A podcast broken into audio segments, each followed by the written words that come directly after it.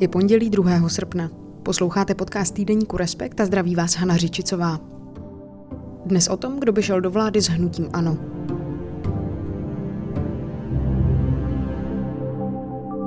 Reportérka Ivana Svobodová mluvila se zástupci a zástupkyněmi všech stran, které s ní byly ochotné komunikovat. Položila jim poměrně jednoduchou otázku. Ta zněla, jestli by v případě, že hnutí ANO vyhraje říjnové volby, šli s Babišem do vlády.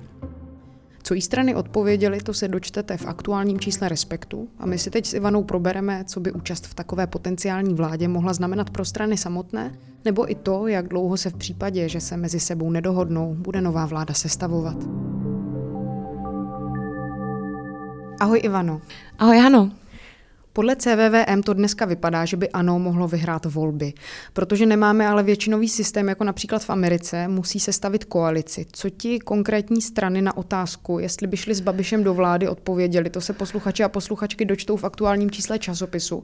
Ale rozeberme si teď, s kým a proč by třeba právě hnutí ANO mohlo tu vládu chtít sestavit a co by to vlastně znamenalo jak pro nás, tak pro ty konkrétní strany.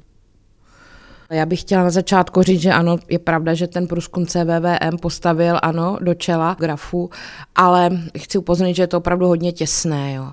Tam samozřejmě se je potřeba za, započítat statistickou chybu, což CVVM už delší dobu dělá pro novináře, aby nepřebírali jako tak automaticky ta čísla jako, jako hotová, nebo i pro veřejnost, samozřejmě nejen pro novináře.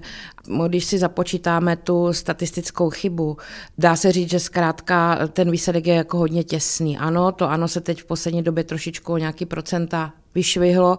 Druhá je vlastně koalice spolu, Piráti za nimi hned o půl procenta. Jo.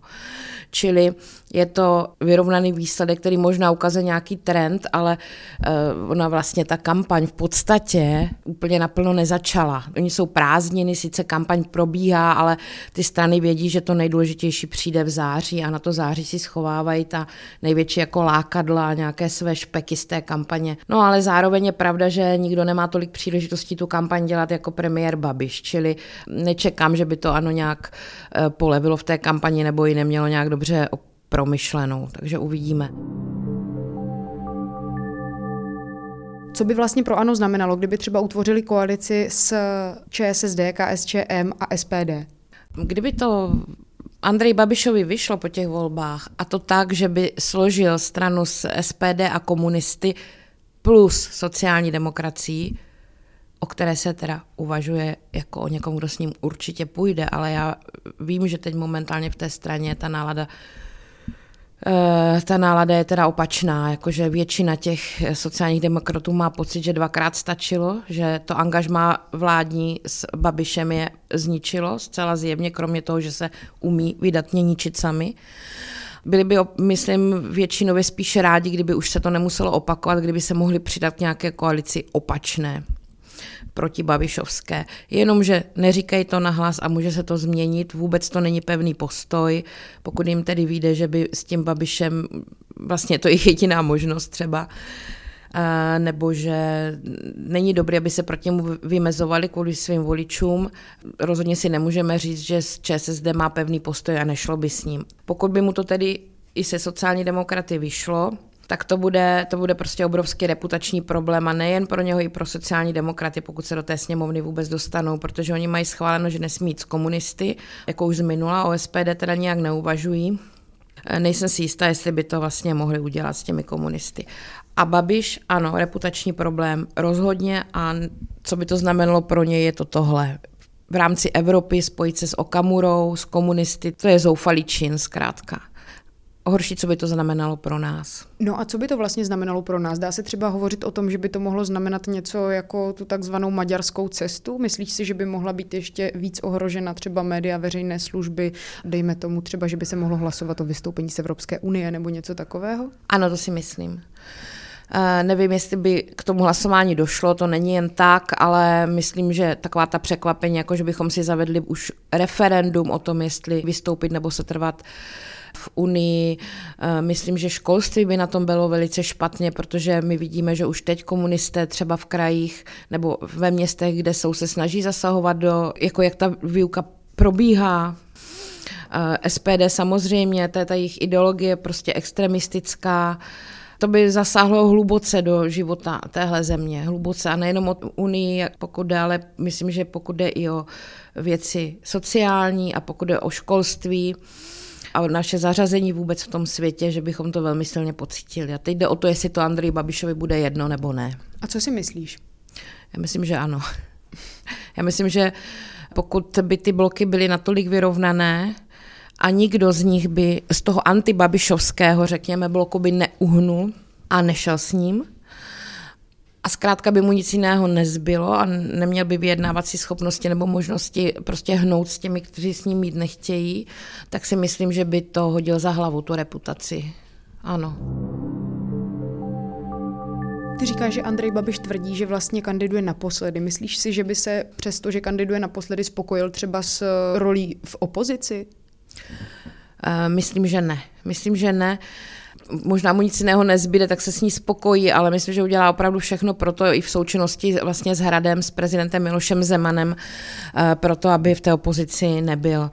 Uh, ono, když říkám, že vlastně kandiduje naposledy, nebo on říká, že kandiduje naposledy, tím myslí sněmovnu, ale nikdy neřekl, že nebude kandidovat na prezidenta.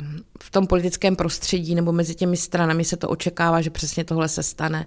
Pokud uvidí, že jeho pozice v té zemi slábne, že už znovu kandidovat nebude opravdu příště, taky má už nějaký věk, tak to nemůže odkládat věčně, tak je možné, že, je, jako, že se tady dočkáme toho, že Babiš bude ještě kandidovat na prezidenta, což nevím, jak má promyšleno, jestli by se mu z té opozice dělalo dobře, to nevím.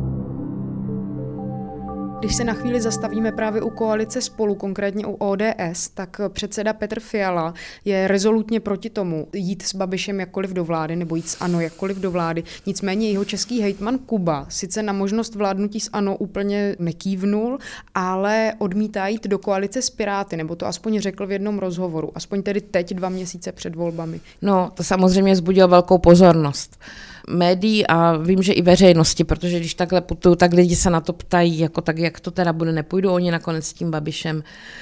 Já myslím, že totiž to by muselo být tak, že by Petr Fiala nebyl předseda. Já myslím, že je naprosto jasné, že Petr Fiala z ANO nepůjde. Opravdu, nebo to současné vedení, že je v tom velmi pevné.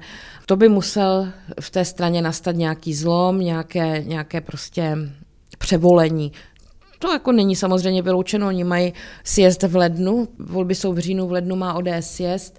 Pokud by snad ta koalice spolu nějak jako výrazněji propadla v těch volbách, čemuž zatím nic nenasvědčuje, ale pokud by, tak je možný, že ta nespokojenost těch straníků by se přetavila uh, do změny předsedy, že by zvolili někoho jiného. A teď jde o to, kdo by to byl. Ono totiž tři měsíce po volbách ještě zdaleka nemusí být všechno hotovo. Tam budou velké komplikace. Že jo? Takže se dá říct, že se třeba ani nemusí dohodnout do toho ledna. Já vůbec nečekám, že se do ledna dohodnou. Ať Babiš vyhraje nebo ne, tak má jisté, že bude pověřen sestavením vlády. Tohle už prezident Zeman několikrát přímo řekl, že, že vlastně pověří šefa nejsilnější strany. Že jo. Tím říká, že ty že koalice pro, ně nej, pro něho nejsou to, co by, že by to bral vážně. No. Čili ten Babiš má celkem eh, jako pohodlnou pozici, že bude pověřen a pokud to složí se SPD a s komunisty a případně s někým dalším, ať už to bude, eh, ať už to bude ta sociální demokracie nebo a nebo ještě k tomu eh, přísahu, o které jsme ještě nemluvili, která zatím nevypadá, že se do té sněmovny dostane, ale může se to stát tak to samozřejmě může být hodně rychlé. Ale pokud se to bude jakkoliv komplikovat, nebo Babiš bude chtít sehnat nějaké důstojnější partnery, nebo zkrátka nebude mít tu většinu, protože ji složí ten druhý blok, který k tomu má našlápnuto, to může třeba trvat půl roku, rok a můžeme tady žít v nějakém provizoriu. Pojďme se na chvíli zastavit u přísahy Roberta Šlachty. Co to vlastně je za stranu? To je strana, u které opravdu těžko říct, co čekat. Říká si strana policajtů, protože Robert Šlachta, že bývalý šéf protimafiánského útvaru, ten tam s sebou má kolegy, různé policisty a z bezpečnostních složek lidi. A jinak zbytek té strany poskádal tak nějak po zemi, tak nějak, jako bych řekla, dost narychlo. Čili je to opět takový ten model, jak možná i on bude ještě překvapen, koho si na ty kandidátky dál. Zatím tím hlavním tématem je protikorupční tažení, do toho nám ještě říkají, že nechtějí euro a mají program, ale jako těžko říct, co od tohoto čekat. Teď se k ním upírají zraky, protože prostě Robert Šlachter si vybudoval, myslím, dobré jméno jako policista, že není neznámý lidem.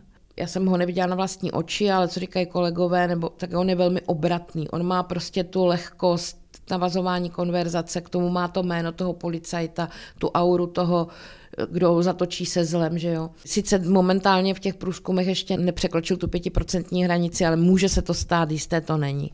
Tam je otázka, jestli on by s tím Babišem šel nebo ne a on to nechce říct, že. A proč to nechce říct? Možná to nechce říct i proto, že On odlákává voliče Andrej Babišovi. A ve chvíli, kdy odlákáváte eh, voliče Andrej Babišovi, kteří by uvažovali o Babišovi, ale líbíte se jim i vy, tak nezastavíte ten příliv tím, že řeknete, že Babiš je zlo. To, by, to by jako k němu přestali proudit. Ale to samozřejmě neznamená, že s tím Babišem potom nešel, to jako, to jako nechci říct, já to prostě nevím, on to neříká. Já myslím, že ty řeči o tom, že on je Bčko Babiše, že vlastně vznikl po domluvě s Babišem a uh, že mu ty vlasy vrátí tím, že se s ním po volbách případně spojí, já myslím, že to jsou prostě řeči. To je můj odhad, nevěřím tomu, myslím, že to tak není. Můžeš ještě rozebrat trochu obecněji, jak se vlastně Andrej Babiš nebo Hnutí Ano chová ke svým koaličním partnerům? Samozřejmě ty strany jsou si vědomi toho, že jít s Babišem do vlády, to znamená jít někam, kde vás to může smést jo, a smete patrně. Jako se to stalo sociální demokracii, která teda nebyla pevná, nebyla odvážná, nestála rovně při, tom, při všem tom vyjednávání nebo při všem tom prosazování. Mnohokrát ustoupila někam, kam říkal, že neustoupí. Ale je to zkrátka tak, že ta sociální demokracie jako kdyby tam moc nebyla v té vládě. Babiš, když chtěl, tak je obešel, prohlasoval si, co potřebuje s komunisty a s SPD, které uplatil zase nějakým vlivem na něco dalšího, co oni chtěli mít a bylo to hotovo. A toho jsou si ty strany samozřejmě vědomí, že, jo? že jít s Babišem do vlády, tam nemůžete čekat nějaké rovné, rovné chování. Momentálně je nejlépe vidět, jak se chová k Pirátům, jo, protože skutečně Andrej Babiš tam úplně od počátku bylo vidět, že z nich má trochu jako asi vítr. On vlastně začal docela z ostra už jako před prázdninami, kdy tady začal upozorňovat jako zase na uprchlíky najednou.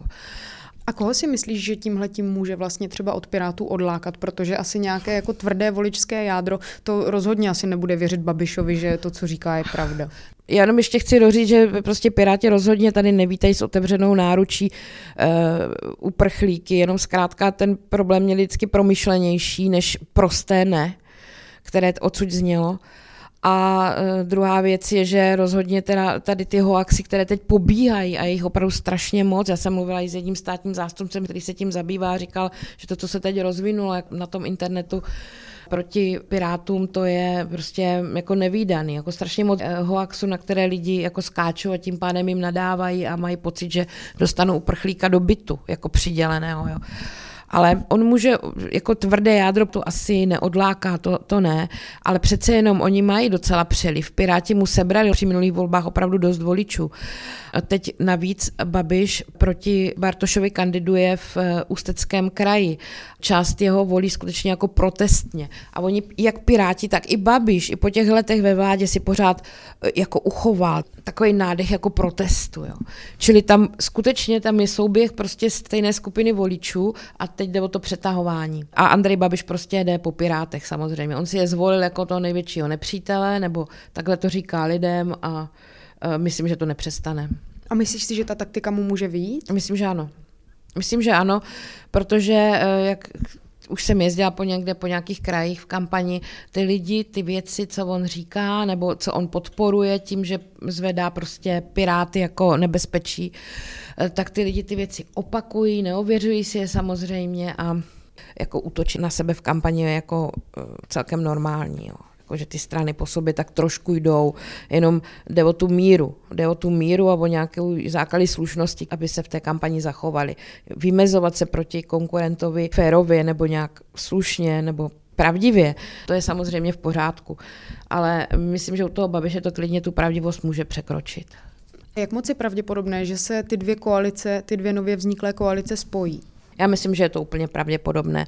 Oni sice teď eh, v poslední době jsou vidět takové náznaky, zejména z té koalice spolu, která má nějaký vnitřní problém, nebo část z nich má vnitřní problém s Piráty, považuje je za příliš jako levicové nebo příliš rovnostářské.